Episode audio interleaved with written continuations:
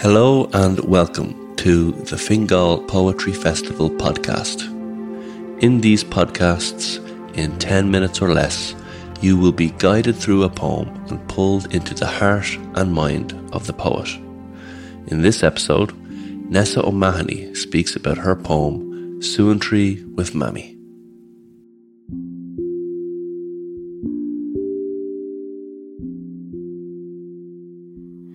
Suantraí with Mammy.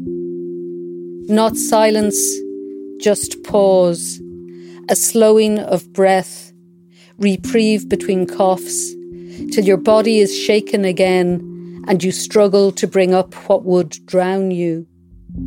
With nothing to do but risk a cupped tap on your back, thinner than eggshell, I cast for words, a lullaby, find only bedtime prayers infant Jesus, meek and mild.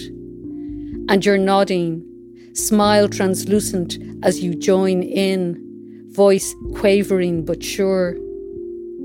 Your memory is of another bedside in the early years of another century, incanting more words, protective spells for the child you were.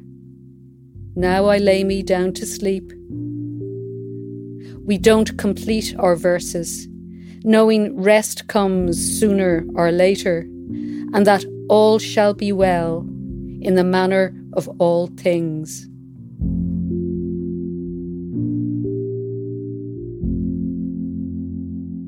My name is Nessa O'Mahony, and I am a writer and teacher.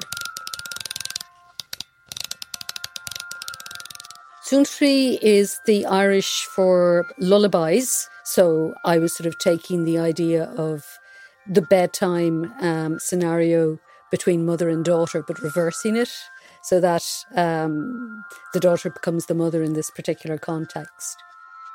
I think I chose the word Suantraí because um, I, I love the sound of it. It's a it's a, it's one of those lovely words that sort of almost conveys its its meaning through sound. And even though in the poem the lullaby becomes prayer, I didn't like the notion of sort of bedtime prayers in the same way as this sense of lulling somebody to sleep. And, and this poem is all about, you know, an effort to try and find some kind of sense of rest in the context of, of um, somebody's illness. So, so really, this poem came out of a recent experience. My my mother is ninety four, and she got pneumonia at Christmas time. And it was the height of the trolley crisis. We weren't going to have her in hospital, we were nursing her at home. But that really did mean 24 7 care, and each of my brothers and sisters would be there at night time, help her go to bed, try and help her get to sleep because, you know, the coughing was very intense and she was finding it difficult to, to, to fall asleep. So the first night that I was in that situation, I'd, I'd never really experienced this kind of bedtime scenario with my mother. You know, I might be remembering things that happened to me in the past when I was a small child, but certainly this this idea of of my mother needing bedtime care was was something new and strange. So she has this extraordinary memory for the past, whether it's prayers that she said or songs that she sang or, or stories from her childhood. Those stories are still very clear in her head. So I had um, begun to sing a, a, a, lullaby. It was a, a, a Brahms uh, Guten Abend, Gute Nacht uh, lullaby. And then she came in with another lullaby and then I countered with a, an evening prayer because my father had taught me um, the words of various uh, bedtime prayers, which I still remember. So I came with one prayer. She then counters in between the coffee with another prayer that she could remember. But th- the thing about those childhood prayers is that a lot of them end up in the child dying if I die before I wake. And that fear at this stage of my mother's life, particularly when she's ill that we can't take for granted that she could wake up in the morning. Um, and the reason that I sort of finish it with the, the all shall be well, at the same time as I'm writing this poem, I was also thinking about Mother Julian of Norwich, who was a, a 13th century mystic who lived in Norwich and had this very famous uh, phrase, All shall be well, all manner of things shall be well. And that came to my mind in terms of, well, one has to accept whatever will happen will happen for the best.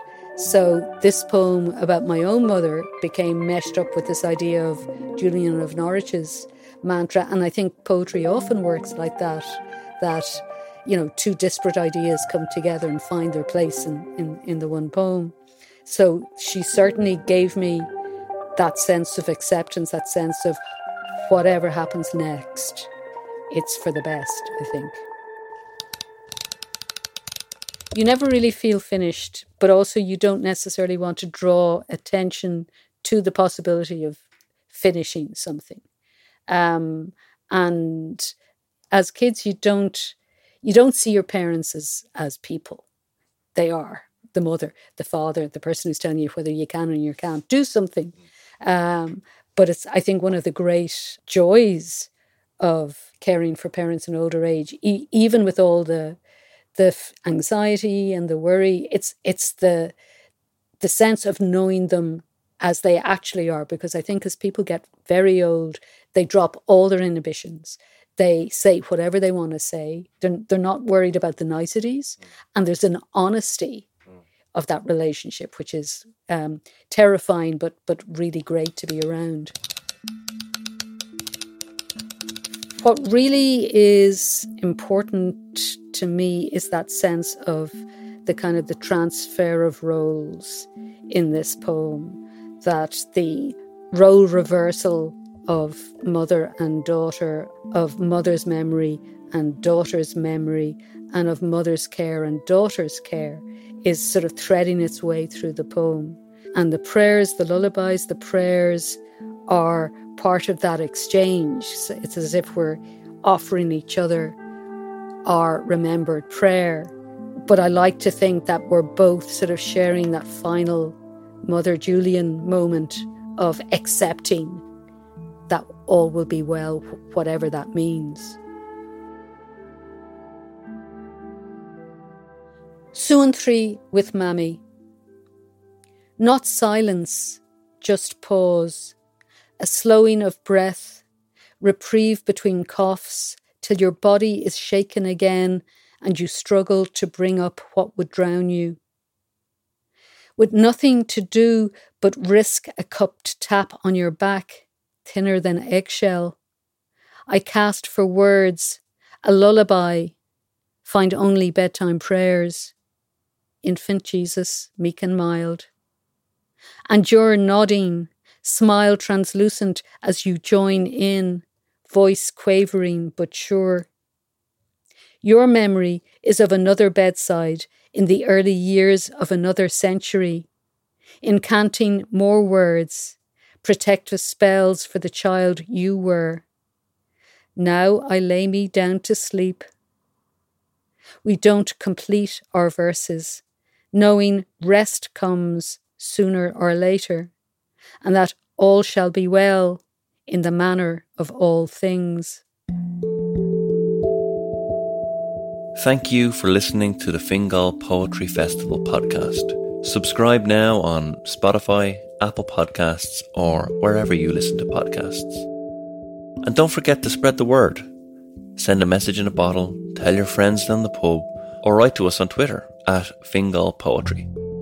In fact, we would love it if you wrote a tweet sized poem about how much you love the podcast and the Fingal Poetry Festival. The Fingal Poetry Festival takes place in North County Dublin every September. And to find out more about the festival and to purchase tickets, please visit fingalpoetryfestival.com. Kindly supported by the Arts Council, Fingal County Council, Fingal Libraries, Foras na Gaeilge, RTE Supporting the Arts, Leabhair Pháistí Ireland, Laureate na nÓg and Poetry Ireland.